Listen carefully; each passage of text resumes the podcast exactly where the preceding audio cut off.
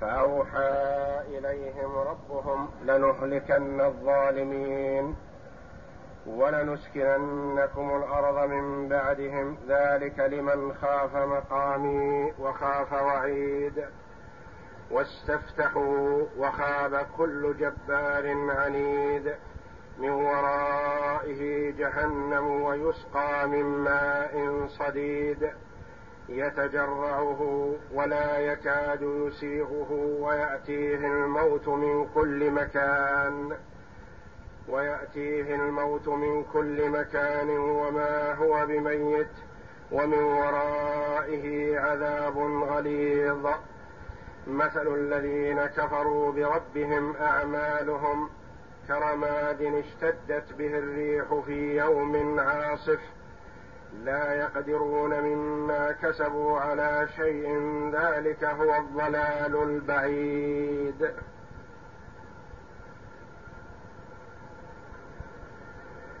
في هذه الآيات الكريمة يقص جل وعلا علينا بقية المحاورة والمجادلة التي كانت بين الأنبياء صلوات الله وسلامه عليهم أجمعين وبين أممهم وما جرى من أممهم من رد الحق وعدم قبوله ومجادلة الرسل عليهم الصلاة والسلام لأممهم بالتي هي أحسن وماذا كانت النتيجة بعد ذلك. في درس اليوم تظهر النتيجة. يقول الله جل وعلا وقال الذين كفروا لرسلهم لنخرجنكم من أرضنا أو لتعودن في ملتنا. ما اكتفت الأمم الكافرة برد الحق وعدم قبوله بل توعد الرسل بالإخراج من الأرض أو الرجوع والصيرورة إلى ملتهم التي هم عليها، إما أن تكونوا على ملتنا أو طريقتنا وإلا أخرجناكم من الأرض، أخرجناكم من بلادنا. وهكذا كثير من الأمم قالت لأنبيائهم ذلك لنخرجنكم من أرضنا، وجاءوا بالمؤكدات واللام الموطئة للقسم ونون التوكيد الثقيلة لنخرجنكم من أرضنا لا تساكنوننا في البلد، لنخرجنكم أو لتعودن في ملتنا، تكونون على طريقتنا ومثلنا وعلى ما نحن عليه أو لتعودن في ملتنا، أو هنا تخييرية، إما نخرجكم أو ترجعون، أو لتعودن في ملتنا. عاد هنا بمعنى أصار، والعودة بمعنى الصيرورة، يعني تصيرون مثلنا، وليست على معناها الحقيقي الرجوع إلى ما كان عليه الإنسان من قبل، لأن الأنبياء والرسل صلوات الله وسلامه عليهم معصومون من الشرك قبل أن يوحى إليهم. الأنبياء قبل أن يوحى إليهم بالوحي من الله معصومون من الشرك صلوات الله وسلامه عليهم، ولو كانت تعودن على بابها صار معناه ترجعون إلى ما أنتم عليه سابقا من الشرك بالله، وليس كذلك. فلم يكن الأنبياء على شرك عليهم الصلاة والسلام، وإنما العودة هنا بمعنى الصيرورة، يعني تصيرون مثلنا. ووجه بعض المفسرين قال إن المراد الأنبياء ومن آمن بهم، وغلب الخطاب للأنبياء لأن من آمن بالأنبياء كانوا من قبل على الشرك، فهداهم الله جل وعلا بأنبيائهم فآمنوا بالله ورسله. أو لتعودن في ملتنا طريقتنا ومذهبنا وما نحن عليه من عبادة الأوثان.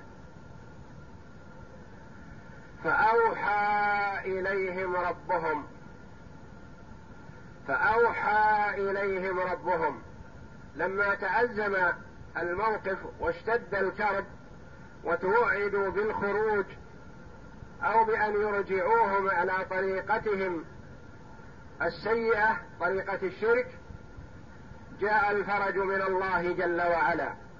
فأوحى إليهم ربهم لنهلكن الظالمين. سيحصل الهلاك قريبا لمن عاند الرسل ولم يمتثل أمر الله جل وعلا. لنهلكن الظالمين، ومؤكد بالمؤكدات، وخبر الله جل وعلا صدق ولو لم يقترن بالتأكيد، وخبر رسوله صلى الله عليه وسلم صدق.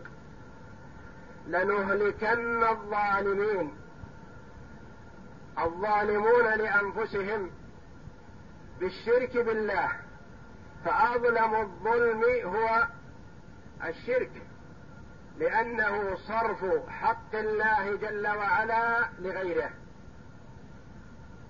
ويقول الله جل وعلا عن لقمان الحكيم أنه قال لابنه: يا بني لا تشرك بالله إن الشرك لظلم عظيم. فأظلم الظلم هو الشرك بالله، لأن أخذ حق المخلوق لمخلوق ظلم. وأظلم من ذلك وأشد صرف حق الله جل وعلا لمخلوق. ولنسكننكم الأرض من بعدهم، سترثون ما بين أيديهم من ممتلكات وغير ذلك ستؤول إليكم. ولا يكفي هلاكهم فقط، وإنما هلاكهم وميراثكم ما بأيديهم. ولنسكننكم الأرض من بعدهم، لتسكنن في الأرض ولتقيمون فيها شرع الله. ولنسكننكم الأرض من بعدهم ذلك. الإهلاك إهلاك الأعداء وإسكانهم الأرض من بعدهم لمن خاف مقامي، خاف الوقوف بين يدي الله جل وعلا. ومن خاف الوقوف بين يدي الله استعد لهذا الموقف العظيم. يقول الله جل وعلا: ولمن خاف مقام ربه جنتان. فالمرء إذا خاف الوقوف بين يدي الله استعد، وإذا استعد فاز وسعد. ذلك لمن خاف مقامي وخاف وعيد. وخاف الوعيد المتوعد به من صرف حق الله لغيره.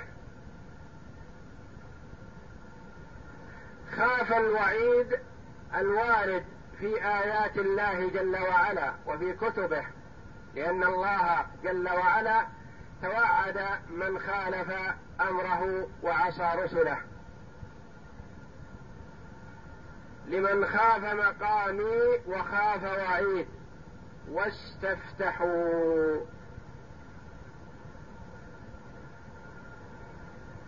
واستفتحوا معطوف على قوله جل وعلا فأوحى إليهم ربهم لنهلكن الظالمين ولنسكننكم الأرض من بعدهم واستفتحوا. الاستفتاح طلب الشيء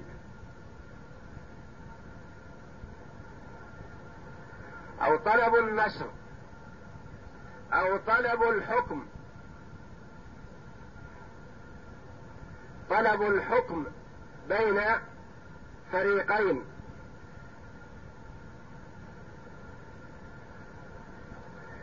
أي أن الرسل صلوات الله وسلامه عليهم استنصروا الله جل وعلا أو طلبوا من الله جل وعلا أن يحكم بينهم وبين خصومهم، فيقال الاستفتاح ويطلب به النصر ويكون بمعنى طلب النصر، كما في قوله جل وعلا إن تستفتحوا فقد جاءكم الفتح.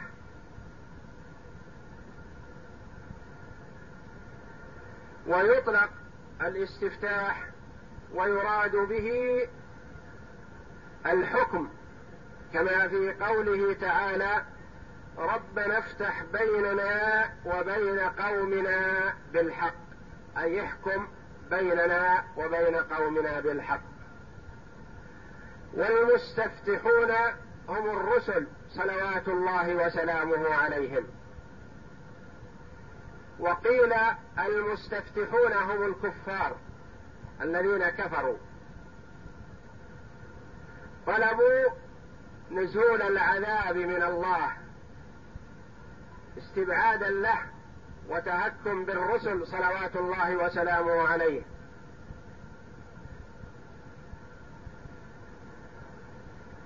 وقد استفتح كفار قريش في معركة بدر الكبرى، قالوا من استفتاحهم اللهم أقطعنا للرحم وأتانا بما لا نعرف فأحنه الغداة، أهلكه الذي جاء بما لا نعرفه والذي قطع أرحامنا فأهلكه. فقال الله جل وعلا إن تستفتحوا فقد جاءكم الفتح وإن تنتهوا فهو خير لكم وإن تعودوا نعد ولن تغني عنكم فئتكم شيئا ولو كثرت وأن الله مع الصابرين.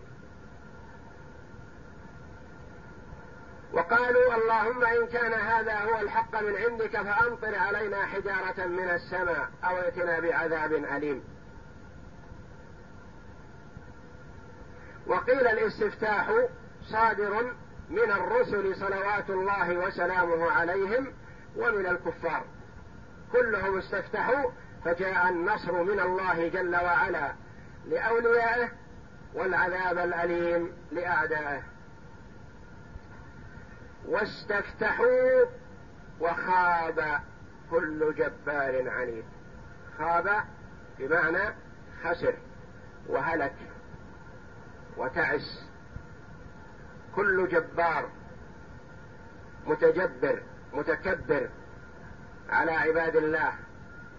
المتكبر والكبر صفة ذميمة في المخلوق، فالكبر صفة ذميمة، وتوعد الله المتكبرين بالنار، والنار تنادي يوم القيامة إن حقي كل جبار عنيد، كل متجبر متكبر على الله وعلى عباد الله.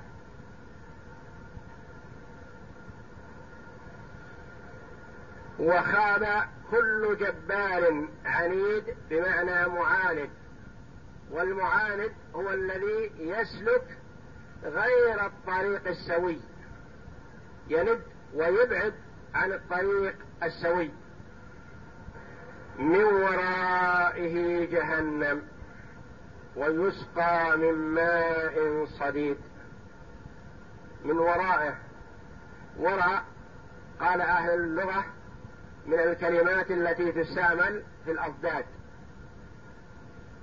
في الأمام والخلف،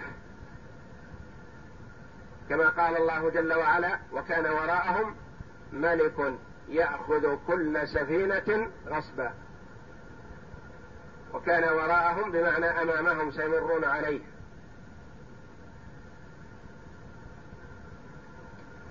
من ورائه جهنم يعني أمامه. ويقال للمتوعد بشيء ما: أنا وراءك، أو هذا الأمر أو هذا الوعيد وراءك، يعني لا محيد لك عنه، ستصادفه وتقع فيه، لا خلاص. وهنا يقول الله جل وعلا: من ورائه جهنم، يعني مآله ومصيره إلى جهنم والعياذ بالله. من ورائه جهنم ويسقى من ماء صديد.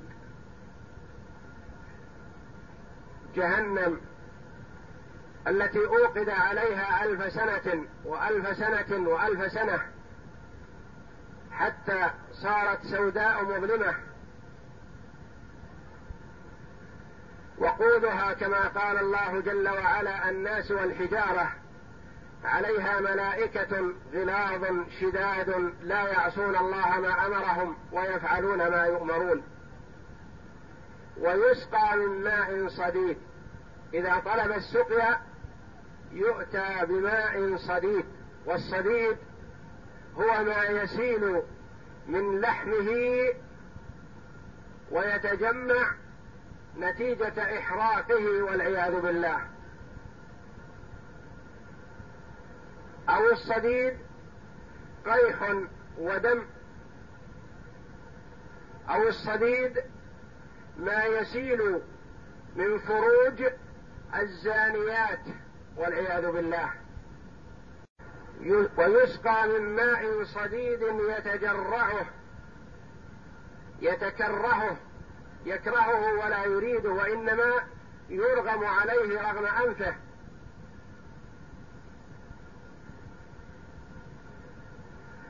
فإذا دنا منه شوى وجهه ووقعت فروة رأسه، فإذا شربه قطع أمعاءه حتى تخرج من دبره والعياذ بالله. يقول الله جل وعلا: وسقوا ماء حميما فقطع أمعاءهم. ويقول جل وعلا: وإن يستغيثوا يغاثوا بماء كالمهل يشوي الوجوه. فهو إذا أدناه من وجهه شوى الوجه وسقطت فروة رأسه، يعني جلدة رأسه تسقط في هذا الصديد من شدة حرارته. فإذا أرغم على شربه يتجرعه، يتغصبه، يعني يعطى إياه دفعة بعد دفعة، ولم يكن ليشربه مرة واحدة ويستريح منه، بل يرغم عليه مرارا وتكرارا، يتجرعه ولا يكاد يسيغه.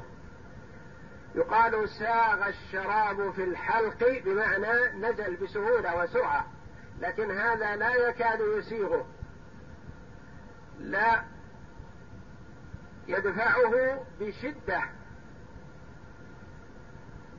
ولا بد من ذلك. يتجرعه ولا يكاد يسيغه، ينزل مع حلقه بشدة وغلظة وتغصب. ويسقى من ماء صديد يتجرعه ولا يكاد يسيغه، ويأتيه الموت من كل مكان. أنواع العذاب متكاثرة عليه، يعذب بالنار ويعذب بالبرد الشديد الزمهرير، ويعذب بالماء الغالي الماء الحميم الذي يغلو من شدة حره،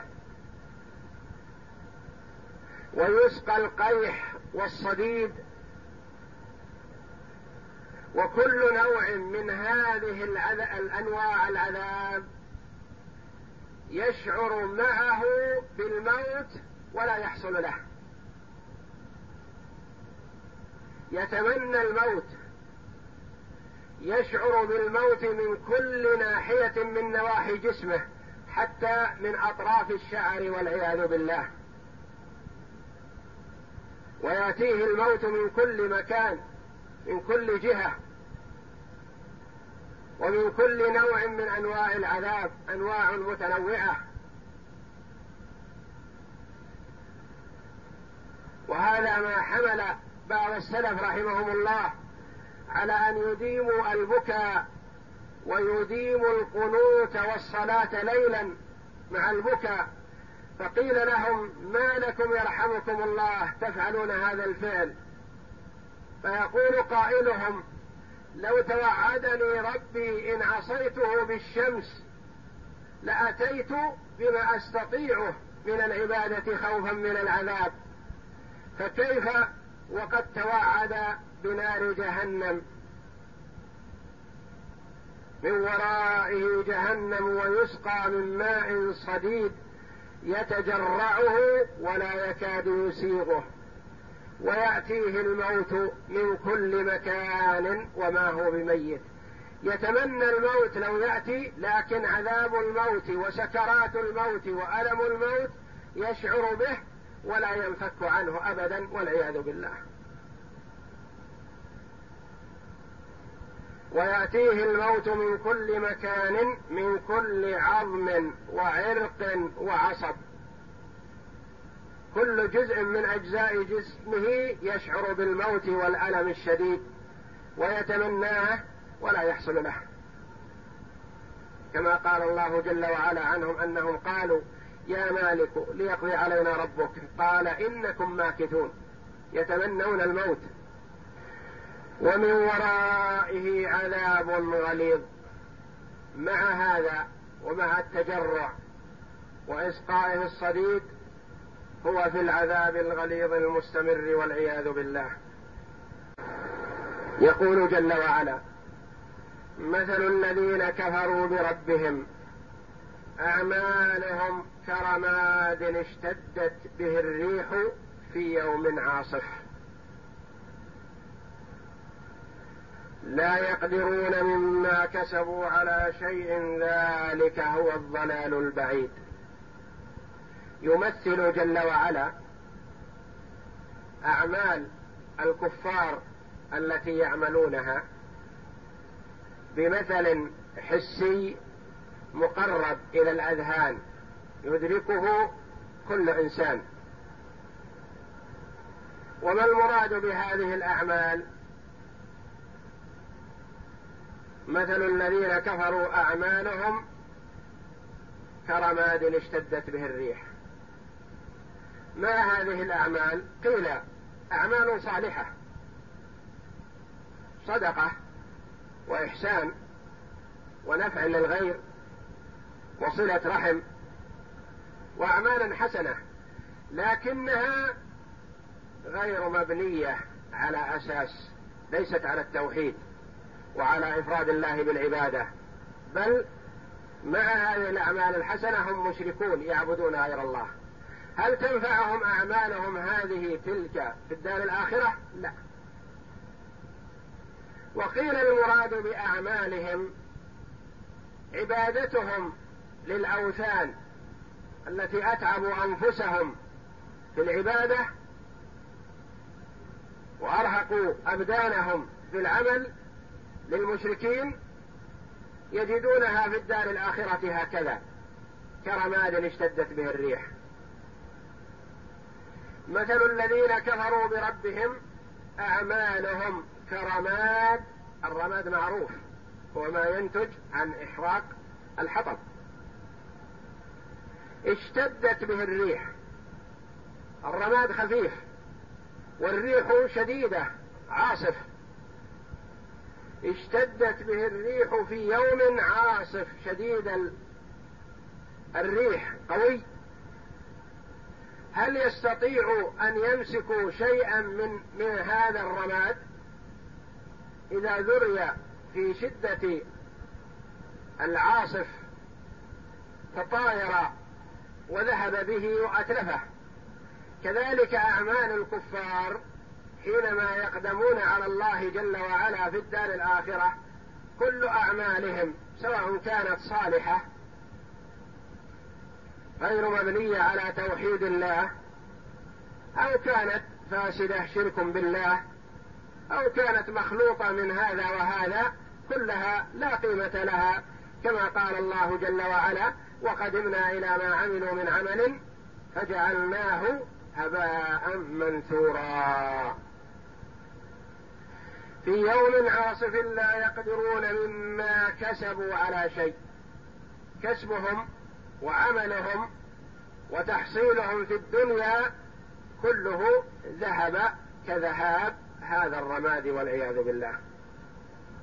لا يقدرون مما كسبوا على شيء، ذلك أي فعل هؤلاء الكفار الضلال البعيد، هو البعيد عن الحق الذي لا نتيجة له ولا فائدة فيه، بل هو خسارة ووبال عليهم لا ينتفعون به. والله جل وعلا يسوق هذه الآيات عظة لعباده ليتذكروا ويتأملوا ويقارنوا بين حال الفريقين، من كان في جنة عرضها السماوات والأرض أعدت للمتقين. أعددت لعبادي الصالحين ما لا عين رأت ولا أذن سمعت ولا خطر على قلب بشر. مهما تصورت من السعادة والنعيم لا تدرك أبدا ما أعده الله جل وعلا لأهل الجنة. وبين حال الفريق الثاني والعياذ بالله المتوعد بنار وقودها الناس والحجارة، من ورائه جهنم ويسقى من ماء صديد يتجرعه ولا يكاد يسيغه، ويأتيه الموت من كل مكان وما هو ميت، ومن ورائه عذاب غليظ. خالدين فيها دائما وأبدا والعياذ بالله.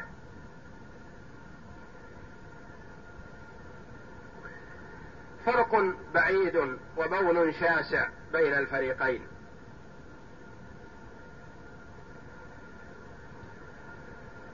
وإخلاص العبادة لله وحده هو الثمن للجنة التي عرضها السماوات والأرض، وإعطاء النفس ما تشتهيه وتميل إليه، وترك عبادة الله جل وعلا ثمنه النار والعياذ بالله. وبقاء الإنسان في دنياه وإن عمر طويلا فهي تمضي بسرعة ويسر، إن كان في حال حسنة مضت وانتهت، وإن كان في حال سيئة مضت وانتهت. وأما الدار الآخرة فهي دار الإقامة دائما وأبدا. فالسعيد من اتعظ بآيات الله جل وعلا وتدبر القرآن وتأمل آياته واستفاد منها واستعد لمقامه بين يدي الله جل وعلا، واستعد للسؤال والجواب، وعلم أن معه ملائكة يحصون أعماله ويسجلونها، والله جل وعلا لا تخفى عليه خافية من عمل العبد. ثم جل وعلا ينطق الجوارح فتشهد بما عملت،